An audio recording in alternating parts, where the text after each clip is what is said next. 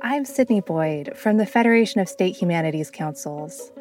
Over the past year and a half, we've all felt the effects of this pandemic.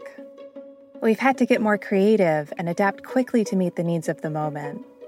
We found ways to move forward in strength and community and to connect. This is the work of the humanities. Making Meaning is a podcast that shares that work.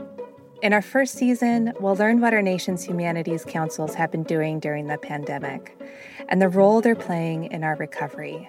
So many of the things that we struggle with are not precisely new. They've been issues for sometimes years, decades, sometimes centuries.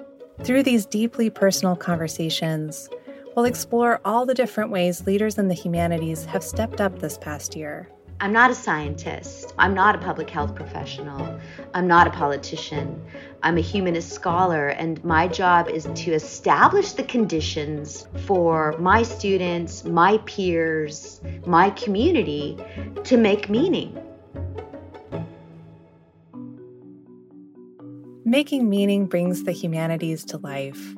It shows how, in moments of crisis, empathy and history can be shared through things like storytelling or poetry. Poetry can heal, specifically for communities of color that have not been able to prioritize mental health and expressing emotion because of cycles of generational trauma that we constantly have to overcome.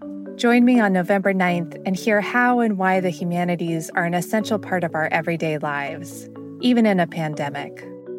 Subscribe and listen to Making Meaning wherever you get your podcasts.